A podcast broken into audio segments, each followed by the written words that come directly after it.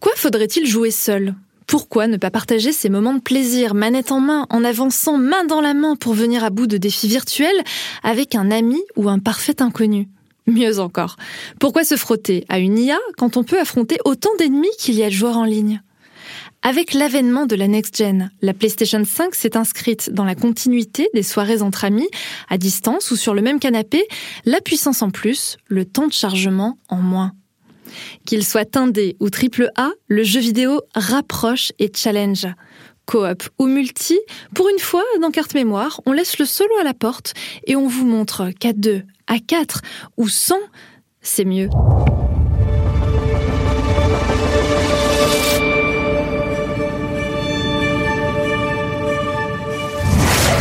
Parler coopération et multijoueur aujourd'hui avec moi, Johan Bensemoun, aka Panta, journaliste animateur au sein du média JV, anciennement jeuxvideo.com. Comment ça va Panta?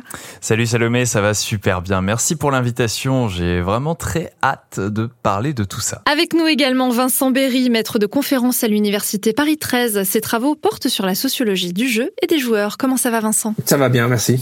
Eh ben, écoutez, on est ravis de vous avoir. On va pouvoir commencer à parler à plusieurs du jeu multijoueur. Un petit point historique pour commencer. Malgré un ancêtre préhistorique nommé Magnavox, c'est bel et bien avec Pong que commence véritablement l'histoire du jeu vidéo et dans le même temps du jeu vidéo à plusieurs. Par définition, le jeu multijoueur permet à deux ou trois ou plusieurs personnes de jouer à une même partie d'un jeu en simultané ou par alternance. Et c'est là que Pong a fait la différence en proposant un jeu où l'on pouvait s'affronter en direct. C'était en 1972, vous vous rendez compte? Paradoxalement, malgré le niveau d'interactivité qu'implique un tel système, il faudra attendre 10 ans avant de revoir du multijoueur simultané dans les salles d'arcade. Le multijoueur par alternance ayant la cote. L'arrivée de la représentation en 3D de l'environnement avec la PlayStation, sortie le 3 décembre 1994, annonce une évolution dans les catégories de jeux multijoueurs. Les genres beat'em all, run and gun et shoot them up sont devenus, dès l'entrée dans cette première génération, en voie d'extinction, car leur gameplay s'adapte mal à cette nouvelle technologie. Mais le futur est en marche. Bien que présente depuis des années, la simulation sportive ne s'est jamais aussi bien portée que pendant l'ère des 32 bits grâce aux progrès phénoménaux réalisés dans les simulations. L'indétrônable Grand Turismo pour les voitures, l'imposant FIFA ou ISS pour le football, l'affrontement entre deux joueurs devient moins arcade et plus stratégique. Avoir les meilleurs réglages, la meilleure formation, eh bien, deviennent autant de critères pour vaincre son partenaire. Et vous, chers invités, c'était quoi votre premier souvenir de jeu à plusieurs sur PlayStation? Panta alors moi, euh, assez étrangement, j'avais pas la, la, première PlayStation à l'époque et du coup, mes premiers souvenirs, c'est surtout chez les potes euh, quand on se foutait sur la gueule euh, sur Tekken 3 sur la première Play et, et c'était incroyable parce qu'on avait un jeu qui était magnifique, qui était incroyablement réactif, qui avait un système de combo super cool, qui avait des persos qui sortaient de leur simple gameplay avec une narration, ils avaient des cinématiques et tout. Donc on, forgeait véritablement une, un univers autour de ces combattants. Et ouais, franchement, pour moi, c'est ça mon premier souvenir de multi euh, sur PlayStation, c'est euh, du Tekken 3 ou même du Tekken 2 aussi parce qu'on y avait quand même un petit peu joué avant, euh, même si on a plus dosé le 3 que le 2. Mais ouais, ce serait les affrontements sur Tekken avec les amis, je pense. Te connaissant, Panta, déjà à l'époque, tu jouais au volleyball sur Tekken ou pas? Euh, Alors non, parce que euh, en fait, on, était un petit peu euh, pas très curieux. Et du coup, on passait plus de temps à, à, faire des combats assez classiques en versus qu'à aller explorer euh, ce que pouvait proposer d'autres euh, le jeu. Vincent, ton premier souvenir euh, de jeu à plusieurs sur Play Alors moi je suis désolé, déjà je suis vieux, je suis beaucoup plus vieux. moi mes premières expériences de multijoueur c'était plutôt sur l'arcade en fait, pour vous dire hein, que je suis, je suis, vieux en fait. Donc c'était plutôt des jeux comme Gauntlet, Golden Axe, des jeux d'arcade. Après sur Play, les premiers souvenirs que j'avais c'était autour de PES. Donc plus jeux de foot. Ouais. À l'époque c'était ISS en plus. Exact, c'était ISS, ouais, ouais, ouais. Et jusqu'à ce que ce soit progressivement remplacé, mais euh, c'était effectivement des plutôt des parties de foot. Euh, il y avait un autre jeu aussi, euh, c'était il y avait un autre concurrent qui est arrivé sur euh, sur Play mais euh, là j'ai un peu zappé le nom. Hein. C'était certainement Ronaldo V Football. C'est ça. Euh, exact. Est-ce que c'est oui, vrai. Vincent, est-ce que c'est vraiment différent d'affronter une machine ou d'affronter quelqu'un? Euh, Oui, c'est différent parce que ça renvoie à. Alors désolé, hein, je risque d'être un peu euh, le, le, le sociologue euh, qui ramène des à des choses un peu un peu générales, mais oui, c'est pas la même chose, ça a pas la même signification parce que généralement le jeu vidéo c'est d'abord des, des sociabilités. Donc quand on joue avec des amis, en fait, ce qui est important, c'est le caractère passer un moment ensemble et là même si la performance elle est importante, mais l'essentiel c'est le, le, temps passé euh, passé entre amis. Et, et, donc le jeu vidéo il sert plutôt à renforcer les liens qu'on a. Alors quand on joue tout seul, la dimension performance compétition elle est peut-être plus exacerbée encore. Panta, à l'époque, qu'est-ce que tu t'es dit la première fois que tu as branché une deuxième manette sur euh, ta console? Hmm. Euh, bah c'était assez incroyable parce que bah moi je jouais euh, beaucoup sur PC à l'époque et on était vraiment euh, en, en, à se dire bon vas-y euh, laisse-moi contrôler le jeu et tout euh, il n'y avait pas vraiment de multijoueur très facile à mettre en place sur PC et, euh, et c'est vrai que la, la, solution de la, de la Play quand tu avais deux manettes du coup c'était enfin c'était le paradis parce que les jeux étaient magnifiques c'était de la 3D c'était assez rare qu'on voit ça à l'époque quoi. Donc ouais tous les tous les jeux Wipeout, Gran Turismo, Crash Team Racing, Soul Blade, Worms même, qui était un jeu historiquement PC, qui était arrivé ensuite sur PlayStation avec un mode multi. Enfin, c'était c'était vraiment incroyable quoi. J'ai d'énormes souvenirs d'aller chez les potes pour m'éclater sur un truc que je ne pouvais pas atteindre chez moi en tant que joueur PC, c'est-à-dire jouer avec des amis et s'éclater s'éclater de manière conviviale sur des jeux qui soient incroyablement stylé euh, en termes de graphisme et de gameplay. Euh, et, et, sur des jeux aussi pour euh, bah, il y avait cette vibes pour adultes quoi. Par exemple Wipeout euh, il y, a, y, a, une bande son qui est incroyablement stylée avec du Chemical Brothers. Enfin ça va vite. C'est c'était vraiment le la console pour les joueurs solo et multi, mais pour les joueurs de tous âges et y compris pour les adultes qui aiment bien, euh, tu vois, aller à 200 à l'heure avec du Chemical Brothers à fond dans les oreilles, quoi.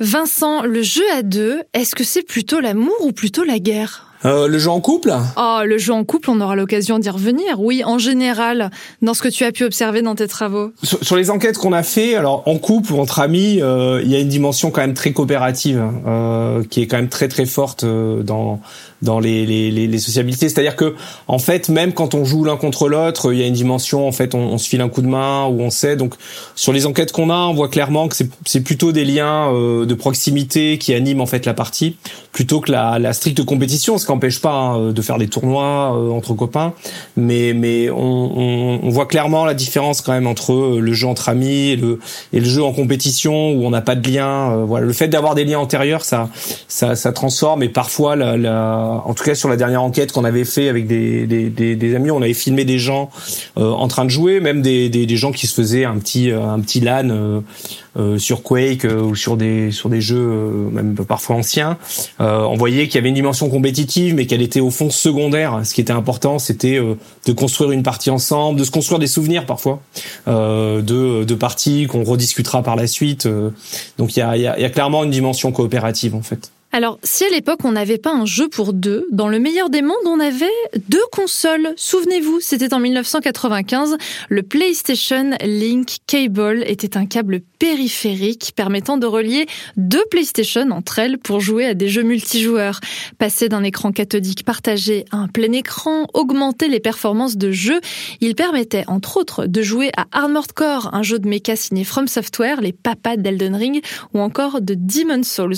On sentait bien qu'ils tenaient un truc, hein, ou du moins qu'ils étaient sur une piste, Panta. Ouais, ouais, complètement. Hein. De toute façon, le, le jeu en multi, euh, il y a eu beaucoup, beaucoup d'essais. Le multi-tap aussi euh, sur euh, PlayStation, qui permettait de connecter un nombre supérieur de manettes à une même machine. on sent que ça a toujours été un rêve et qu'on a très vite mis en place des technologies pour essayer de l'atteindre avant que l'Internet vienne tout chambouler, quoi. Alors justement, au milieu des années 90, il y avait deux types de joueurs multi, ceux qui s'affrontaient et ceux qui coopéraient. Les deux en même temps n'existaient pas encore.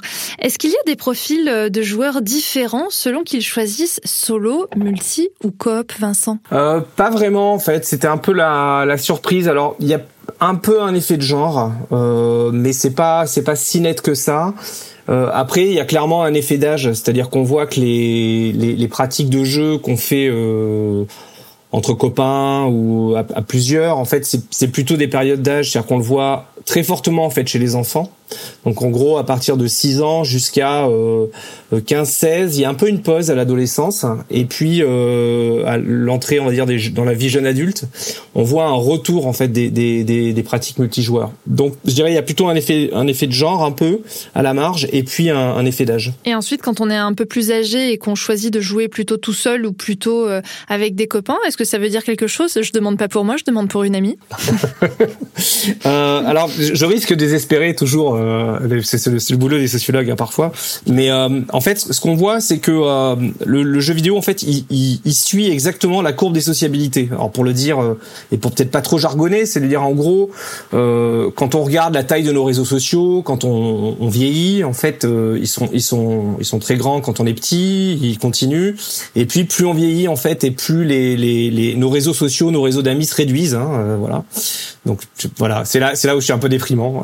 donc je suis désolé. C'est la vie. Et c'est la vie. Et donc, il y a... Non, on se concentre sur le meilleur. Ouais. Et donc, ce qu'on voit, c'est que le jeu vidéo a, a pas d'impact en réalité, ni bénéfique, alors, euh, ni négatif. C'est-à-dire, les discours consistent à dire, euh, le jeu vidéo euh, isole les joueurs. En fait, ça marche pas parce qu'on se rend compte que bah, les périodes de la vie, on a le plus d'amis, c'est là où on joue le plus ensemble. Et puis, euh, en fait, quand ça se réduit, bah, ça suit, en fait, la, la réduction de la, de la, taille de nos, nos, réseaux sociaux. Et il y a des travaux, euh, notamment une thèse en ce moment d'une chercheuse sur les pratiques des, des seniors, en fait, et effectivement, on voit bien que bah, quand on vieillit, euh, euh, c'est triste, hein, mais nos, réseaux se réduisent et donc du coup, les, les pratiques solitaires sont, sont, très importantes. Donc euh, vraiment, c'est lié à des cycles de vie, à des périodes de vie. Et le jeu vidéo là-dedans, il n'a pas tellement d'effet ni en termes bénéfiques ni en termes négatifs. Panta, pour euh, appliquer un petit peu euh, les recherches de Vincent, est-ce que toi, tu considères que tu jouais plus avec des amis quand tu étais plus jeune que maintenant? Alors, euh, j'étais justement en train de me dire, est-ce que moi, ça se vérifie?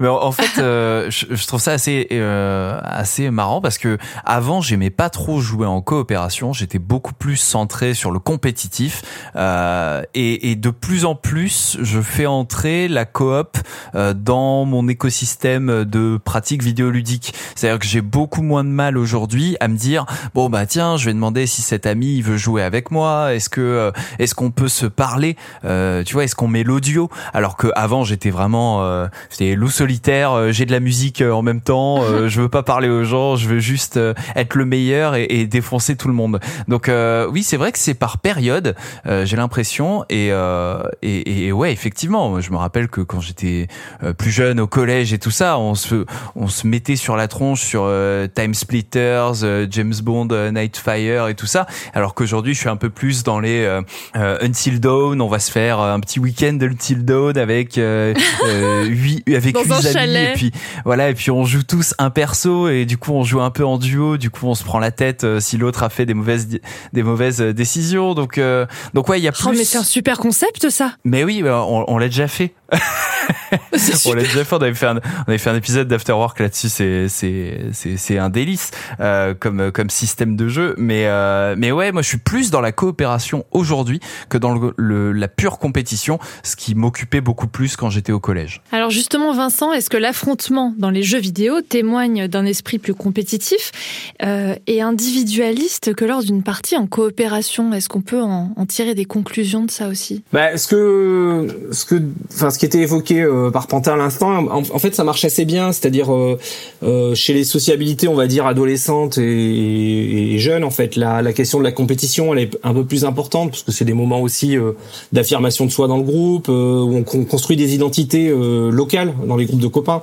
Donc être celui qui est plutôt bon à un jeu ou à tel type de jeu ou à, à tel type de classe de perso, ça, ça, ça contribue à, à, produire des identités, en fait, à être reconnu dans le groupe de pairs, le de copains, de copines et tout ça. Donc effectivement, ces dimensions-là, elles sont un peu plus importantes.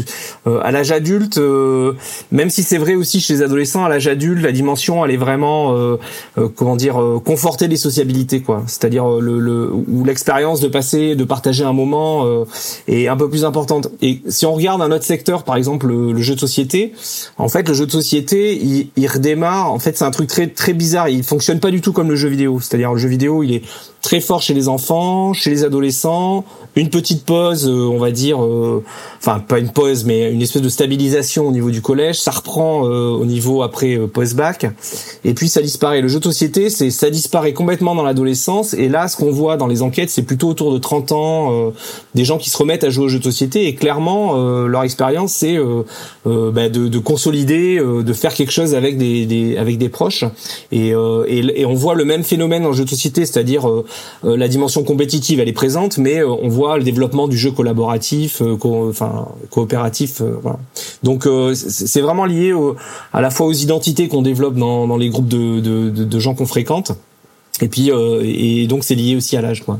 Alors justement, en parlant de coopération, autre grand genre du multijoueur, PlayStation propose des titres emblématiques à ses joueurs depuis sa création, et on pense évidemment au Seigneur des Anneaux sur PlayStation 2. Le principe est simple, jouer avec un ami de préférence, avec un objectif commun, et les ennemis sont des IA. Panta, c'est quoi tes souvenirs de jeux multi. Oh là là, ouais, ouais, ouais. Euh, là, tu viens de, tu viens de d'éveiller un souvenir incroyable dans ma mémoire. Ouais, ouais. Les, les deux tours, le retour du roi, c'était la, la grande période euh, post euh, Lord of the Rings et deux excellents jeux qui étaient coop. moi, là, récemment, je, je me suis replongé aussi dans mes souvenirs pour me rappeler de Dark Alliance sur PS2. Ah oui que j'ai fait avec un pote et on s'est mais passé le meilleur été euh, de notre vie parce qu'on était juste posé devant la, la, la, Play 2 à jouer à Dark Alliance et c'était juste trop bien et, euh, et bon les souvenirs ont, ont, ont, laissé place à, des, à une actualité on va dire un peu moins euh, un peu moins folle avec les rééditions du jeu mais euh, voilà les souvenirs d'antan restent les meilleurs. Euh, ouais ouais ouais il y a, y a, énormément de jeux que je me suis fait en, en, en coop euh, face à des IA mais euh, ouais ce que je ce dont je me rappelle le plus véritablement c'est ces jeux-là euh, Seigneur des Anneaux et Dark Alliance. Alors un peu plus tard le multijoueur en ligne et Call of Duty en première ligne démocratise un nouvel être hybride la coop en affrontant d'autres joueurs en coop. L'intelligence artificielle sort complètement de l'équation et il y a une toute nouvelle génération de jeux qui est en marche. Est-ce que ce nouveau genre de jeu a amené un nouveau type de relation sociale, par exemple jouer avec des potes contre des potes, Vincent? Alors c'est vrai que l'émergence de ces jeux-là, et puis on peut aussi euh, en, fait parler des MMO, quoi, euh, des jeux massivement multijoueurs en fait, ça a développé des nouvelles formes de, de sociabilité au sens où en fait, ce qu'on avait jusque-là, c'était plutôt euh, en fait des sociabilités préexistantes, c'est-à-dire des groupes de copains, de la famille. Des fois, on joue en famille, euh, juste comme ça. Et puis, on voilà. Donc, c'est ce que je disais tout à l'heure, c'est-à-dire ça, ça conforte, euh, ça, ça renforce des, des liens en fait qui sont déjà là. Et puis, ce qu'on va voir émerger avec les, les, les jeux en ligne, euh, type Call of ou enfin même euh, Quake avant, et puis les MMO, c'est des sociabilités qui vont se construire dans le jeu en fait. C'est-à-dire des gens vont s'organiser en alors dans le cas des, dans le cas des FPS, ça va être en clan, euh, voilà. Dans le cas des MMO, ça va être plutôt en guilde. Et, et, ce que ça va transformer, c'est que du coup le jeu va être premier et la sociabilité seconde. C'est-à-dire qu'on va se rencontrer, on va constituer des groupes d'amis à partir du jeu, avec euh, bah, toutes les relations qui vont se développer dans le jeu. Donc on rencontre des gens dans le jeu et puis on, on, on se lie d'amitié et puis éventuellement on se rencontre et donc on, on, développe de nouvelles, euh, de nouveaux loisirs ensemble. On va au ciné, on va au resto, des choses comme ça. Donc en fait, effectivement ces jeux-là, ils ont euh, en termes de gameplay, euh, ils ont ils ont pas révolutionné euh, puisque les, jeux d'affrontement existaient déjà. Par contre, ce qu'ils ont vraiment profondément changé, c'est la construction de d'amitié de, et de réseaux sociaux, enfin de réseaux euh, autour du, du jeu en ligne. Panta, c'est quoi tes premiers souvenirs de jeux dans lesquels tu jouais avec des potes contre des potes? Et comment tu l'as vécu? Euh, Alors dans l'écosystème PlayStation, c'est assez, euh, j'ai assez tardivement découvert ça. On va dire que sur Call of Duty par exemple, moi une, une expérience que j'avais beaucoup aimé, c'était le zombie. Euh, J'y jouais avec, ah euh, avec mes potes, mais là c'est mais là c'est plus de la coop. Tu vois, il y a pas vraiment d'affrontement d'autres équipes, même si on se disait à chaque fois, bon bah telle équipe vous jouez, et puis nous ensuite on jouera après vous et on essaie d'aller à la vague euh, euh à laquelle vous êtes mort quoi. Euh, donc il y a une forme, on arrive quand même à, à, à, à, comment dire, à incorporer de la compétition là où il y en a pas vraiment. Euh, c'est le propre de l'être humain, ça. Mais euh, mais sinon, ouais, les, les, les jeux, les MMO, euh, incroyable. Je suis en train de de, de reprendre FF14 et c'est vrai que c'est des sensations de jeu que tu n'as nulle part ailleurs. Ce sentiment de, de faire partie euh, d'un, groupe, ce sentiment de de d'aider les autres aussi. C'est euh, hyper euh, original, on va dire. C'est quelque chose que tu vois pas souvent dans un jeu vidéo, d'aider quelqu'un qui a besoin d'assistance à tel endroit ou qui sait pas comment passer tel ennemi. Enfin, c'est nulle part ailleurs tu retrouves ces sensations là. Et, et puis moi je me rappelle aussi à l'époque PS3, tu avais le PlayStation Home. Rappelez-vous qui était un genre de Second Life euh, dans lequel tu pouvais inviter tes potes, euh, tu, tu, tu, tu customisais euh, ton intérieur, tu disais bon allez tiens je vais mettre tel canapé et tout comme ça mes potes qui vont venir pour la soirée ils seront contents. C'était vraiment moi je me rappelle je voyais ça comme oh merde, ils ont réussi à faire Second Life, mais en, en mieux, en jouable et en joli, quoi. C'est les Sims avec nous, en vrai gens. C'est ça, c'est ça, c'est nous en Sims, quoi. mais, euh, mais du coup, euh, ouais, il y a, y a, plein, y a plein de, de, petites innovations qui ont euh, poussé un petit peu les, les, les frontières du multijoueur et qui sont assez appréciables. Alors, c'est pas toujours des réussites, mais l'affrontement groupe contre groupe, oui, c'est un truc indémodable. Hein, ça fait des lustres et des lustres. Moi, je, je connaissais ça à l'époque via Counter Strike avec mes potes. On avait formé une petite, une petite guilde. le, je, je, ne sais pas si je pourrais dire le nom de notre guilde. Euh, sur ce noble podcast, on s'appelait le, le Et c'est toujours, on le censure. Absolument, voilà, on s'appelait le, le, club des connards. Et, et du coup, euh, du coup, voilà, on faisait n'importe quoi. Enfin, on mettait des tags partout euh, euh, au lieu de, de bosser nos stratégies. Enfin, bref. Mais c'est ouais, c'est structurant et, et, comme tu le disais, euh, ça forge le groupe euh, et, et, le limite parfois le jeu est secondaire, parfois le groupe est secondaire. C'est l'alternance de ces trucs qui font quand même des moments assez euh, inoubliables quoi pour la vie d'un joueur. Est-ce qu'on peut perdre des potes sur des jeux en coop? Moi, je sais que je me suis engueulé très très fort sur Overcooked 1 et 2. Panta, est-ce que ça t'est déjà arrivé? Aïe aïe aïe. Euh, oui, oui, oui, oui, oui. Euh, très probablement beaucoup de gens que je ne vois plus. Euh, peut-être que je les vois plus à cause de de, de parties de jeux vidéo qui sont euh, mal terminées ou euh, ou ce genre de choses. Après, c'est vrai que ouais, je joue beaucoup aussi avec ma moitié et et souvent elle m'engueule parce que soit je suis j'ai j'ai zéro patience, soit je suis mal organisé. Tu, là, tu parles de overcooked. Je sais pas faire trois choses à la fois alors qu'elle elle peut en gérer cinq. Donc euh, donc oui, oui, euh, oui, oui, c'est, c'est, on s'y retrouve et, on se, on se frictionne aussi, on va dire, sur ce genre de jeu. Vincent, quel est l'équilibre à trouver entre divertissement et compétition? Euh, En fait, il se trouve, je pense qu'il se trouve tout seul parce que le, le jeu vidéo, il s'est il s'est beaucoup domestiqué. Alors qu'est-ce que ça veut dire? C'est-à-dire qu'il est devenu un un objet euh, qui est pas simplement comme on, l'a euh, à l'esprit quand on parle de jeux vidéo. On parle souvent, enfin, on, on pense souvent aux gamers, à la question de la compétition. Euh, et sur la, la, dernière enquête qu'on avait faite avec des collègues là, en fait, on, on a sorti d'ailleurs euh, une espèce d'auto-promo honteuse, hein, mais un, bouquin qui s'appelle La fin du game et les jeux vidéo au quotidien. On, on, regardait au fond comment le jeu vidéo était devenu un objet assez quotidien et, et qui est comparable à d'autres trucs. On, alors on s'était intéressé, on évoquait les couples et donc on avait regardé avec des dispositifs où on filmait les gens, euh, enfin pas leur insu hein, évidemment, euh, on filmait les gens euh, comme la façon dont le, le jeu vidéo se jouait en couple par exemple. On se rendait compte que c'était un peu comme la comme la télé ou comme d'autres choses, c'est-à-dire jeu vidéo c'est pas que de l'engagement pur c'est pas on est on est parfois on pense qu'on est tout le temps à fond dans le jeu mais la réalité un peu empirique c'est que euh, c'est un c'est un jeu c'est une pratique qu'on peut faire dans le canapé puis il y a l'un ou l'autre le conjoint ou la conjointe qui jette un œil un peu sur ce que l'autre fait euh, qui lui donne un coup de main qui se moque de lui qui l'encourage. Et, et donc euh, donc le jeu vidéo voilà c'est un c'est un mélange aussi c'est c'est aussi l'objet d'une espèce d'attention oblique quoi. C'est-à-dire quelque chose qu'on qu'on fait mais sans être complètement à fond dedans. Et, et ça, ça se développe euh, beaucoup. Donc l'engagement, il reste très fort chez les, bah, notamment chez les gamers, euh, les profils de, de, de, jeunes ou de jeunes adultes euh, très engagés.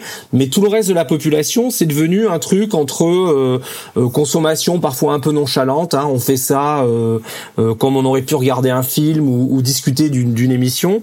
Et, et, ces modes de consommation là, ils se sont beaucoup beaucoup développés ces dernières années. Je, je suis tout à fait d'accord. Et, et c'est vrai que, bah, par exemple, le jeu vidéo et dans les soirées maintenant. Euh, C'est-à-dire que avant, là où c'était vu comme euh, bah, un truc euh, un peu d'ado, tu vois, euh, aujourd'hui, bah il y a des gens, ils s'en foutent, ils mettent un petit SingStar dans un coin de la soirée et puis si ça part en karaoké, bah c'est c'est top quoi. Enfin, moi je me rappelle que c'est ce qu'on mettait à chaque fois qu'on faisait une soirée. On avait acheté plus de 150 morceaux parce que avant la soirée, à chaque fois, on faisait le tour de, de la boutique, on se disait ok, ça j'ai envie de chanter, ça, ça, ça, ça, ça, ok, c'est bon, on achète et, et comme ça, si ça part en karaoké ce soir, on aura des nouveaux morceaux à chanter. Enfin, il y a une vraie euh, euh, variété, on va dire, d'expériences vidéoludiques qu'on peut vivre aujourd'hui en solo, en coop, en compétitif, et tout le monde s'y retrouve. Et c'est ça qui est important. Panta, c'est avant tout l'homme des transitions. Que dire du jeu vidéo multi en local Mais non, c'est très bien justement parce que tu abordes quelque chose euh, dont on va évidemment parler. Euh, le jeu vidéo multi-local comme nouvelle ambianceur des soirées entre amis. Buzz, souvenez-vous, SingStar, Just Dance, Rock Band. Ils ont supplanté le bon vieux Uno ou le Milborn des soirées entre potes. Et une particularité qui explique le succès du genre, c'est qu'il n'y a aucun besoin d'être gamer pour y jouer. Alors justement, on en parlait il y a un instant. C'est quoi vos jeux préférés en soirée, Panta? Euh, Alors, moi, on me l'a offert, c'est euh, Knowledge is Power, un jeu de la gamme Playlink, euh, ah qui est donc une gamme de jeux sur Play que vous pouvez jouer avec votre téléphone aussi.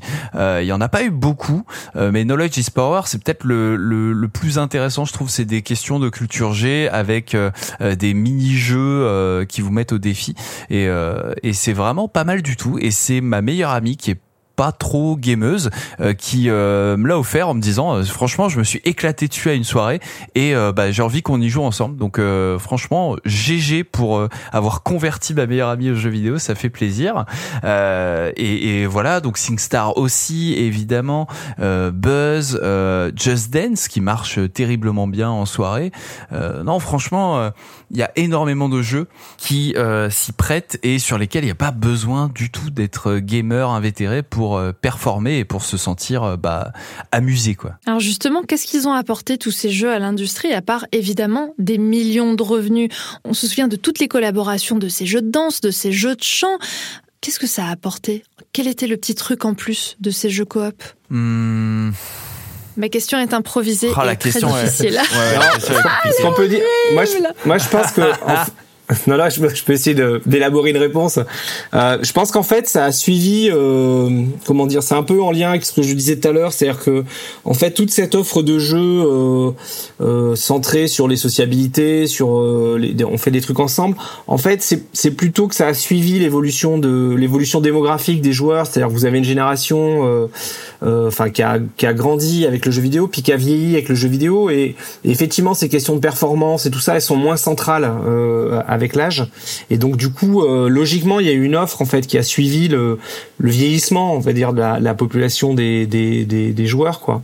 Et on voit sur le succès, par exemple, d'Among Us. Euh, voilà, on, on, a vu. Bah, alors, il y a eu un effet confinement aussi hein, sur Among Us, mais mais euh, le, le, succès de ce jeu-là, euh, ça a montré aussi le, la recherche en fait de, de, d'un truc qui se produit, c'est-à-dire euh, la recherche de jeux qui sont en fait de, de jeux de société, mais sous un format numérique. Et quand on regarde ce qui se passe dans le secteur du jeu de société, en fait, c'est la même chose. C'est-à-dire que le, il me semble que le jeu vidéo euh, emprunte de plus en plus à des logiques de jeu de société, c'est-à-dire vraiment des jeux centrés sur les interactions euh, pour produire des expériences collectives. Et euh, le, le, jeu de société, en fait, utilise beaucoup de dispositifs numériques à l'inverse, quoi. Donc, on voit les deux secteurs qui convergent un peu sur certains types de, de produits. Si vous prenez dans le jeu de société, par exemple, un des gros succès, c'est Unlock, par exemple. Je sais pas si vous connaissez.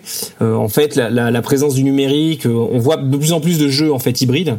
Puis inversement, on voit euh, du côté du secteur du jeu vidéo, en fait, des productions qui pourraient tout à fait être jouables en, jeu de société, mais euh, il y a un petit plus apporté par le numérique. Donc il y a quand même une convergence autour de ce public et de ces pratiques de, euh, de, de, société. Quoi. Panta, toi au sein de la rédaction de jeuxvideo.com, est-ce que tu as pu voir que ces jeux ont contribué au succès grand public des jeux vidéo Est-ce que as vu, vous avez vu une différence dans la rédaction? D'un coup, un pic de fréquentation sur certains jeux, certains jeux qui sont plus lus que d'autres en termes de, de ou de news? Euh, Alors, euh, j'ai pas les statistiques, mais oui, il y a un vrai engouement euh, qui se produit lorsqu'un produit est innovant. Euh, dans le jeu vidéo, les affaires, par exemple, type thriller, on en a vu des centaines et des centaines. On sait comment elles se jouent généralement. voilà, et de façon, pas beaucoup de jeux feront mieux que et les noirs, tu vois. mais en revanche, quand on apporte ce style de jeu avec une jouabilité un peu innovante, qui vient du fait que l'on souhaite séduire un public qui est autre, qui est peut-être plus casual gamer. Et là, je fais référence à Hidden Agenda, qui était un autre jeu de la Gameplay Link. Euh, et ben, ça fait mouche et ça attise, ça attire euh, euh, pas mal les joueurs et ça attise notre curiosité. Moi, je, je, je me rappelle Hidden Agenda. Donc, pour pour la faire courte, c'est une enquête sur laquelle on va tous être sur notre téléphone devant la Play. Et euh, en fait, chacun, on a euh, des éléments de l'enquête euh, qui peuvent nous permettre de prendre des décisions. Et parmi les joueurs il y a un type qui a un secret agenda. Donc il y a une mission euh, spécifique qui est pas la même que euh, celle des autres joueurs tous les autres joueurs c'est il faut identifier qui est le tueur de l'histoire. Et eh bien parmi les joueurs il y en a un qui a un objectif un peu différent. Donc tu vois cette aventure elle n'était pas hyper mémorable en termes de qualité, mais rien que le fait de proposer une manière différente de la vivre et de la jouer, ben moi ça m'a beaucoup attiré et je suis content d'avoir connu cette aventure euh, parce que ça m'a ouvert l'esprit face à ce qu'on pouvait faire d'autre en termes de jeux vidéo.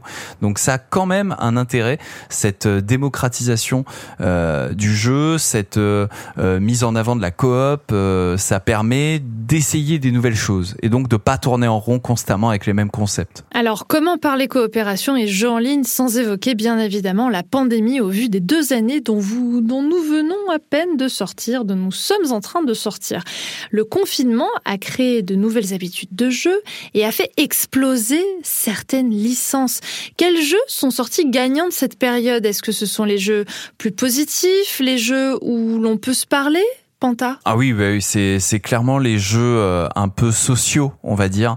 Euh, moi, je sais que j'ai beaucoup joué à Fortnite euh, sur sur les derniers mois et je peux vous le dire, c'est un petit peu euh, c'est un petit peu le moment dans la journée où on se pose le cerveau, on discute avec les amis et, et au final le jeu est est quelque chose d'assez secondaire hein, parce que c'est les moments qu'on passe avec nos amis qui importent là-dedans. Mais c'est vrai que PlayStation c'est pas mal distingué. Euh, à travers plusieurs innovations durant cette pandémie, on a eu beaucoup de partages de screenshots, notamment donc des captures d'écran qui sont partagées automatiquement euh, sur euh, Twitter avec les bons hashtags qui vont bien et ce qui permet de faire connaître les jeux PlayStation, de communiquer autour d'eux. Il y a eu aussi des innovations, genre euh, les sessions partagées. Euh, tu sais, quand tu peux euh, regarder un pote qui joue et peut-être le conseiller en vocal. donc il y a, y a pas mal de du domaine du partage de l'expérience euh, qui a permis à pas mal de joueurs de, passer un meilleur confinement, je pense. Et côté jeu, ouais, c'est vraiment les jeux où on peut discuter entre nous, euh, les jeux sociaux euh, type loup-garou et compagnie, quoi, qui, qui ont beaucoup brillé et qui ont beaucoup aidé les gens à faire passer cette période difficile. Et d'ailleurs, j'en profite pour rappeler que l'expérience Play at Home, qui était lancée lors du confinement de manière à proposer aux joueurs de rester chez eux et de ne pas être soumis euh, à plus de risques en leur proposant des jeux euh, gratuits chaque mois. Je suis juste devant la liste là de ce mois-ci. Vous nous écoutez. On a Call of Duty Warzone, on a du Rocket League, on a du Brolala, euh, du Destruction All Stars, du NBA 2K21, du Rock Company. Bref, que des jeux qui se jouent à plusieurs. Vincent, qu'a changé la pandémie dans la manière de jouer à plusieurs? Ben en fait, sur l'ensemble des domaines du jeu, ça, ça a un peu explosé pendant la. Enfin, il n'y a, y a, pas d'enquête très claire, enfin très très euh, à part celle de menée par une par, une sociologue qui s'appelle Sylvie Octom et qui a travaillé plutôt sur les loisirs des enfants, mais bon, globalement en fait on voit que les, le, jeu a été euh, a été central en fait pour euh, pour survivre à la pandémie euh, et, euh, et donc ça renvoie vraiment à cette, à cette fonction dont on parle depuis tout à l'heure et qui est en lien avec la question du multijoueur, c'est-à-dire euh, le jeu permet de renforcer les sociabilités. Donc on a vu effectivement des gens euh, recréer. Alors dans les jeux, on l'a évoqué Among Us qui, a, qui est quand même clairement sorti en fait pendant le pendant le confinement. Euh, ça, ça a marché et on le voit dans d'autres secteurs. C'est-à-dire, euh, euh, ce qui a ce qui a bien marché aussi qu'on a pu observer, c'est les le, le, portage de jeux de société en version numérique.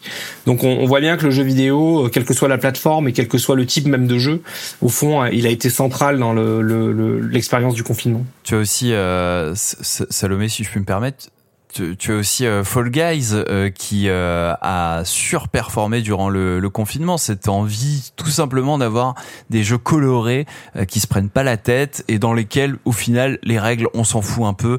le principal, c'est de se marrer parce que notre perso a une physique bidon et parce qu'on n'a pas de chance face à telle énigme de plateforme qui qui nous dégage du terrain euh, depuis cinq minutes quoi. Enfin, il y a vraiment cette envie de, de faire un jeu un peu bête, mais on s'en fout, ça nous libère l'esprit. Un peu bête, un peu fun. On a également le jeu de couple qui est revenu. Alors j'ai pas souvenir d'un jeu de couple aussi puissant avant It Takes Two. Souvenez-vous ce jeu d'Electronic Arts. Est-ce que vous l'avez testé toi, Panta? Certainement. Ouais, ouais, je l'ai, je l'ai essayé avec euh, ma chérie, euh, mais on l'a pas fini euh, parce qu'on se prenait un peu trop la tête dessus. mais, mais mais je vais retenter, je vais retenter. Ne vous inquiétez pas. Je vous dirai ce que j'en ai pensé après l'avoir fini. Mais mais c'est vrai que c'est ingénieux, c'est malin. Ça se prête à tous les tous les niveaux, on va dire, d'expérience. Il y a de la plateforme, mais c'est pas trop dur. Il y a du tir, mais c'est pas trop dur. Euh, c'est c'est une belle histoire. C'est c'est plutôt sympa à faire. Euh, et, je pense que ouais, c'est c'est ce ce genre de jeu a clairement de l'avenir. Ouais ouais ouais. Peut-être que ces dernières années, on est passé d'un genre de jeu en coop ou en multijoueur qui euh, demandait des skills, des compétences de la part du joueur, à des jeux où finalement tout le monde est sur un même pied d'égalité et où le maître mot c'est s'amuser. Ouais, c'est exactement ça. Vraiment, l'objectif euh, performance euh, n'existe plus, quoi. Ouais, après, c'est une dynamique générale, hein, c'est-à-dire que quand, quand vous regardez, euh, il y a quand même pas mal de travaux là-dessus. en fait, le coût d'entrée quand même du jeu vidéo en général, ça veut pas dire qu'il n'y a pas des jeux hardcore, hein, mais, mais c'est devenu un genre en fait. Mais le coût d'entrée, alors que les premières productions étaient relativement élevées en coût d'entrée, c'est-à-dire qu'il fallait utiliser et que globalement euh, le jeu vidéo en fait diminue le coût d'entrée en termes de d'exigence euh, de je sais pas de motricité, euh, de, de, de, en termes de cognition et de choses comme ça. Donc euh, c'est c'est tout à fait vrai ce qui était évoqué, mais je pense que c'est un mouvement en fait général sur le sur le jeu quoi. Alors revenons un petit peu à nos montons. On en était à la période de la PlayStation 2. Avec la PlayStation 3, c'est démocratisé le jeu multijoueur en ligne. On a commencé à l'aborder sur console de salon. Et là, c'était une déferlante et surtout une nouvelle façon de jouer. Le multijoueur en ligne a profondément modifié le paysage vidéoludique et les habitudes de consommation. De deux joueurs sur une borne d'arcade de Pong au Battle Royale sur Fortnite Comment Internet a révolutionné le genre du multijoueur Et je demande à l'expert Panta.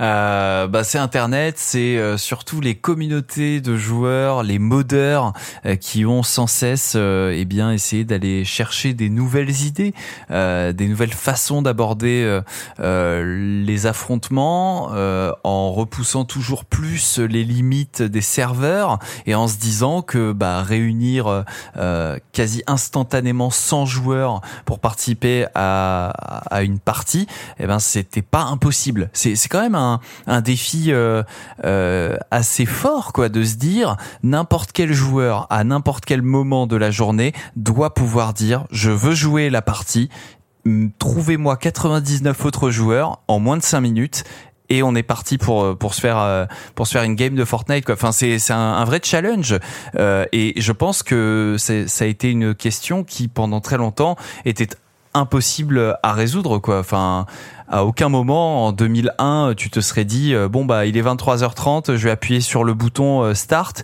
et dans moins de 5 minutes j'ai 100 joueurs pour jouer avec moi donc ça c'est l'engouement autour du jeu vidéo qui a permis d'avoir une telle population euh, qui soit opérationnelle pour jouer à, ce genre de jeu multi à n'importe quelle heure du jour et de la nuit. Et puis c'est les communautés de modeurs aussi qui ont eu des idées incroyables euh, notamment début des années 2010 avec l'explosion des jeux de survie des jeux de craft des jeux euh, réaliste entre guillemets qui te demande de bouffer, de de, de boire de l'eau pour survivre euh, et de penser tes blessures. Euh, là où avant il suffisait de marcher sur une une caisse de soins, tu vois. Genre, ne serait-ce que ça, euh, ça a beaucoup fait évoluer le, le jeu multi vers vers un peu plus de réalisme et vers un peu plus de simulation on va dire euh, et, et, et, tout ça là tout ce medley ça a permis l'émergence de du battle royale des jeux de survie craft comme euh, Daisy, H1Z1, euh, tous ces jeux-là qui ont littéralement forgé euh, tous les tous les battle royale qu'on voit poindre aujourd'hui, PUBG, Apex Legends et compagnie, Fortnite, Fortnite Co quoi. Alors c'est une sensation que les plus jeunes d'entre nous, les plus jeunes d'entre vous ne connaîtront jamais, mais il fut un temps où on ne pouvait jouer qu'avec des gens autour de nous. Panta, quels sont tes premiers souvenirs sur le d'affronter quelqu'un qui se trouve au bout du monde et qui ne parle pas ta langue et même qu'on ne reverra jamais.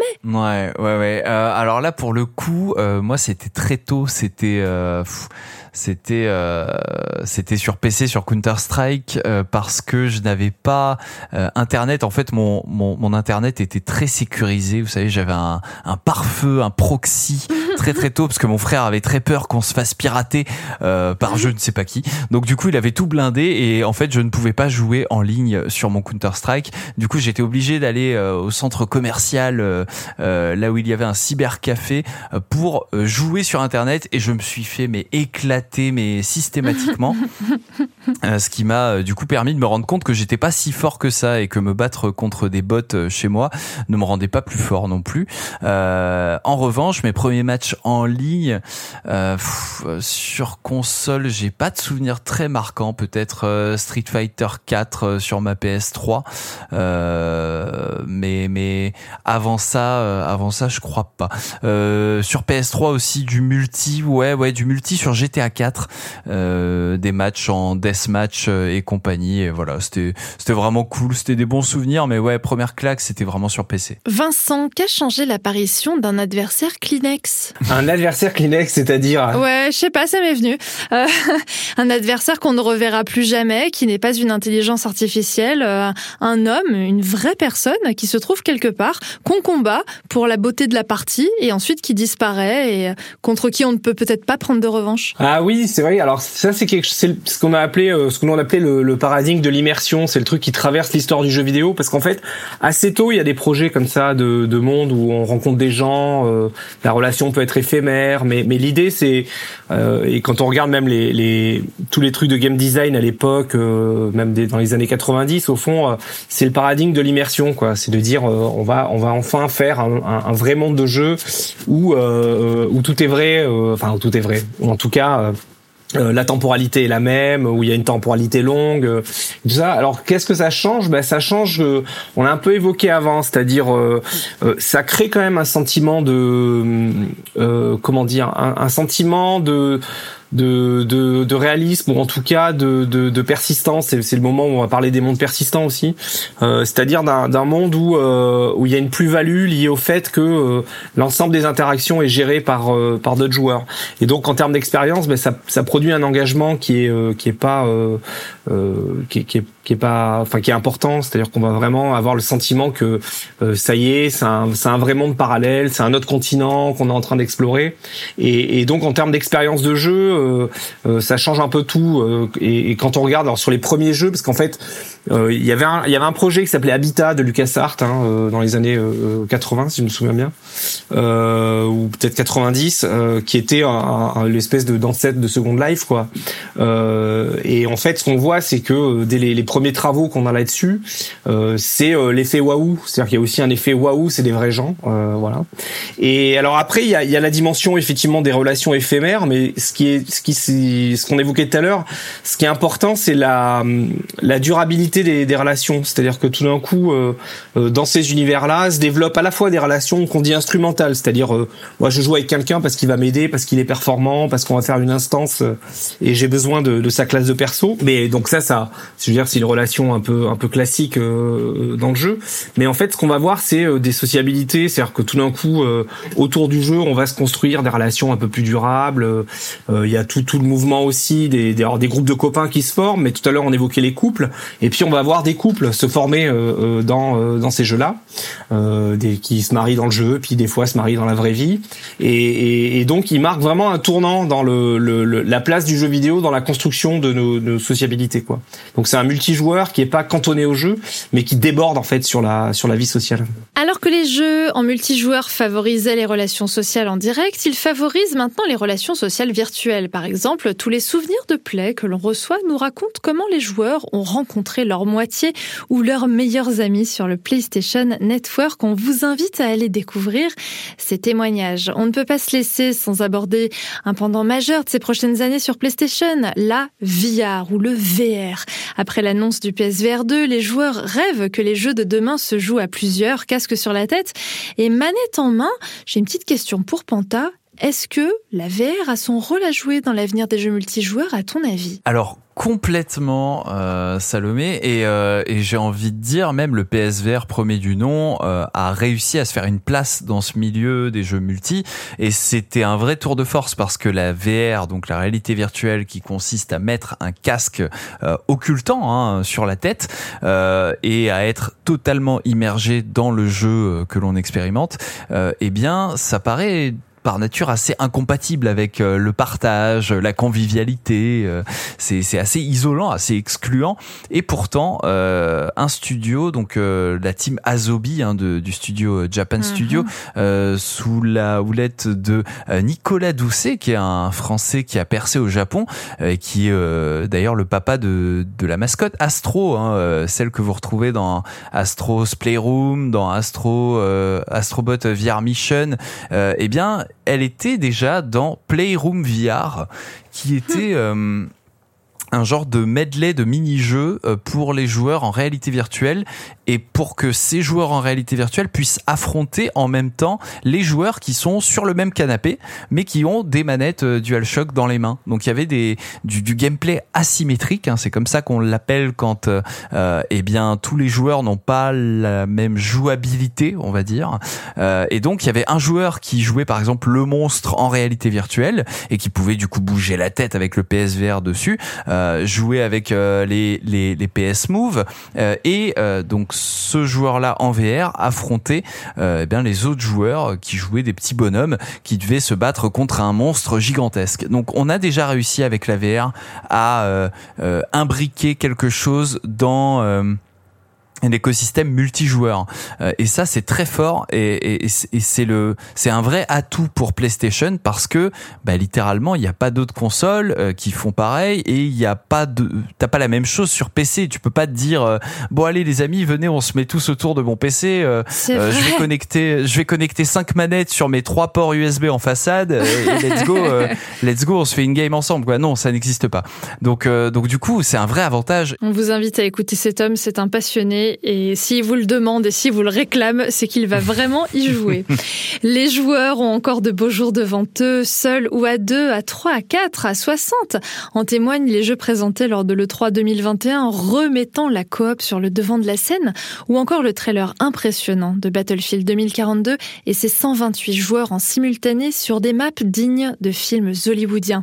Mais n'en déplaise à qui veut se frotter aux joueurs les plus expérimentés du bout du monde, le succès d'un It Takes Two révèle quand même la nostalgie d'un jeu simple à deux en amoureux sur son canapé.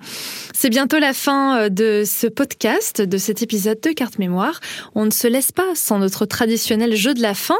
Je vais vous citer une phrase de jeu. À vous de me dire de quel jeu est tirée cette citation. Vous pouvez m'interrompre à tout instant. Est-ce que oh. vous êtes prêts?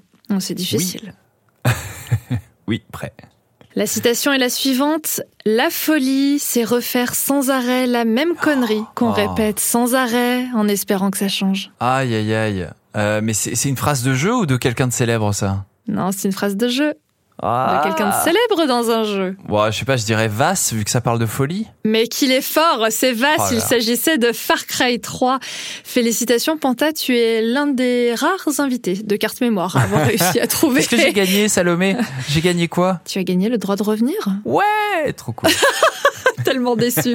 non, non, je te paierai un jeu multi ou je te paierai une ah, partie en gentil. ça suffira. Merci. Carte mémoire, c'est bientôt terminé. Vincent, où est-ce qu'on peut te retrouver? Euh, ben, À l'université. bah, c'est très bien. Euh, voilà. À l'université, l'ensemble de tes travaux est à découvrir où si on a envie de se renseigner sur euh, le sujet? Ben, Vous regardez sur le site de l'université Paris 13 euh, qui s'appelle maintenant Sorbonne Paris Nord. vous avez, ben, on a un petit labo, enfin un petit labo, un grand labo, mais où on mène des enquêtes sur le jeu. Et puis, bah, s'il y a un espace un peu promo, un, l'ouvrage dont je parlais tout à l'heure qui s'appelle La fin du game et qui est un peu un résultat d'une recherche collective avec plein de collègues, des géographes, des sociologues, où pendant trois ans on a fait à la fois une enquête quantitative sur c'est quoi le jeu vidéo aujourd'hui, et à la fois on s'est intéressé au, public de gamers, mais en, s'intéressant aussi à, la diversité des publics que, que concerne aujourd'hui le jeu vidéo et puis avec une dimension un peu euh, euh, qualitative de voir que le jeu vidéo c'est c'est pas seulement euh, la qualité d'un jeu. Bien sûr que ça compte mais c'est aussi des espaces des moments des périodes des temps où on joue et qui sont des éléments très très importants pour comprendre le plaisir qu'on peut avoir à, à, jouer aux jeux vidéo. Panta où est-ce qu'on te retrouve? Alors moi on me retrouve sur JV donc tantôt sur jeuxvideo.com tantôt sur le stream qui est donc la web TV de jeuxvideo.com vous pouvez me retrouver aussi sur le YouTube de JV et puis euh, sur mon temps libre, sur mon Twitch euh, personnel, euh, PantaJV et sur Twitter, at Panta. C'est la fin de cet épisode de Carte Mémoire. L'ensemble de nos podcasts sont à retrouver sur toutes les plateformes d'écoute avec plein de sujets, les jeux difficiles, les jeux de foot, les jeux multijoueurs comme aujourd'hui. On vous souhaite un excellent été sur PlayStation, seul ou à plusieurs. Salut